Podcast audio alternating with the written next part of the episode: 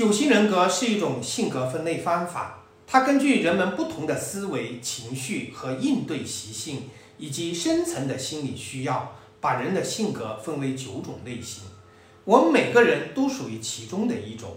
从今天开始呢，我将会用九型人格对人世间中的人物进行性格分析。感兴趣的朋友可以点赞或者收藏，也可以在评论区艾特出你最想我分析和评价的人物。最近热播的电视剧《人世间》是根据梁晓声老师的同名小说改编的，剧中塑造了很多鲜活的人物啊。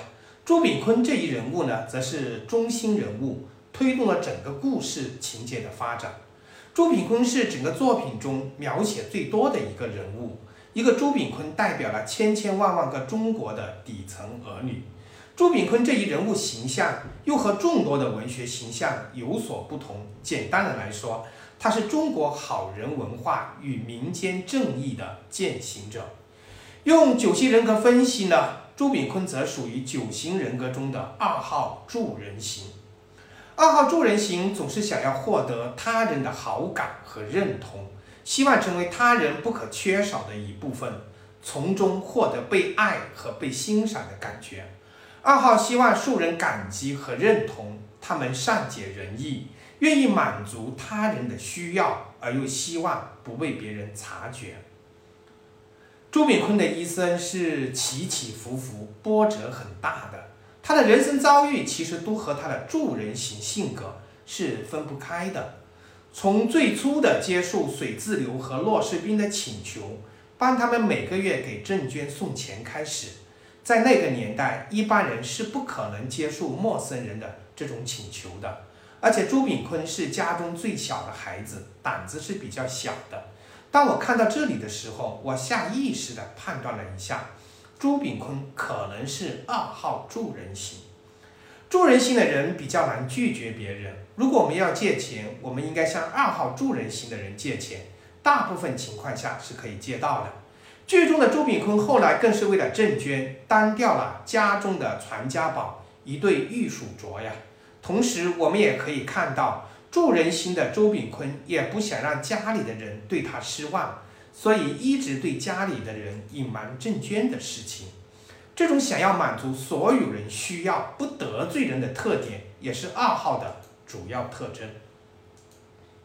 朱炳坤是以一种大男子主义式的高姿态。对当时生活艰难的郑娟实施了一种怜悯式的拯救，这种爱的确是不成熟的，但是朱炳坤却是义无反顾的。他的这种义无反顾的爱的坚守，让他付出了十多年的牢狱生涯呀。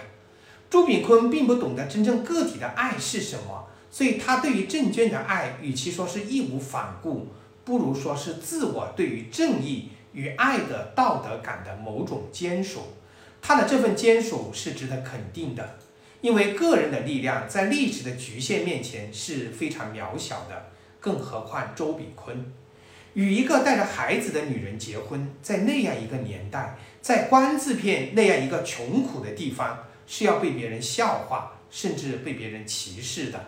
所以，周炳坤对郑娟的爱一开始就是不平等的。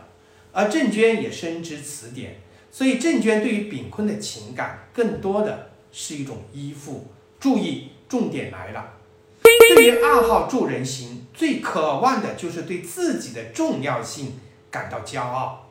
他们没我不行，这是二号内心里最大的渴望，对自己能够满足他人的需要感到骄傲。所以二号常常会在心里说：“我不需要任何人，但是他们都需要我。”当然，二号也会对自己的需求感到困惑，他们总是希望能够变成对方希望的样子。朱父带着一家人拜年的场景，深深刺痛了小儿子朱炳坤的心。满怀委屈的朱炳坤，最终在送父亲时，与父亲在火车站大吵一架，自此父子俩互相置气，多年不通书信。朱家父子的情心结自此结下。一方面，朱父盼望着儿子道歉的书信，而朱炳坤却因父亲声嘶力竭的指责，决定一定要好好努力的得到父亲的认可。注意，我们来看二号对于成功的追求动机，很多的时候只是为了满足别人的看法。这其实和很多其他类型的性格的出发点和动机是不一样的。在人世间的最后几集里，朱炳坤借钱带着当年的朋友开搬家公司，帮长进步买耳蜗，这些追求其实都是助人的动机所导致的。所以，如果你有二号助人心的朋友，请你一定要好好珍惜啊！朱炳坤还有很多助人的行为，比如帮助。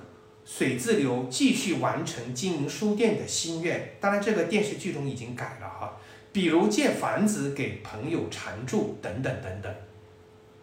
九型人格中的每一型都有独特的行为动机，因为朱炳坤的人物性格在小说中的一致性，让我们觉得这个人物朴实而又真实。作者梁晓声以其独到的眼光和敏锐的笔触，重新书写了这六十年来的社会。变迁发展史，向读者证明我们的社会中是有大量的好人，秉持着好人文化而存在的。他们不会因为外界的变化而放弃了自我理想主义的存在，这是人世间最有价值的地方。同时，通过这样一个角度，我们也发现作者所彰显的个人性格特征。我猜测，也许梁晓声老师也是二号助人型。为了让你更好地了解九型人格中的二号性格特征，我简单归纳如下：人缘好，爱面子，细心，热心助人，善良，心太软，老是想到别人，耳根软，重视人际关系，怕伤害别人，怕被人遗忘，习惯讨好人，善解人意，有同理心，感情丰富，喜欢付出。肢体语言常常表现为眼光柔和而热切，略少自信，对话焦点容易转移到对方。我们回顾一下电视剧中的朱炳坤，是不是感觉更符合了？导演选择雷佳音饰演这个角色，真的是慧眼识珠啊！我们今天说了这么多二号的特点，大部分说的都是优点，那二号有没有缺点呢？我们又应该如何与二号沟通？如何与二号相处？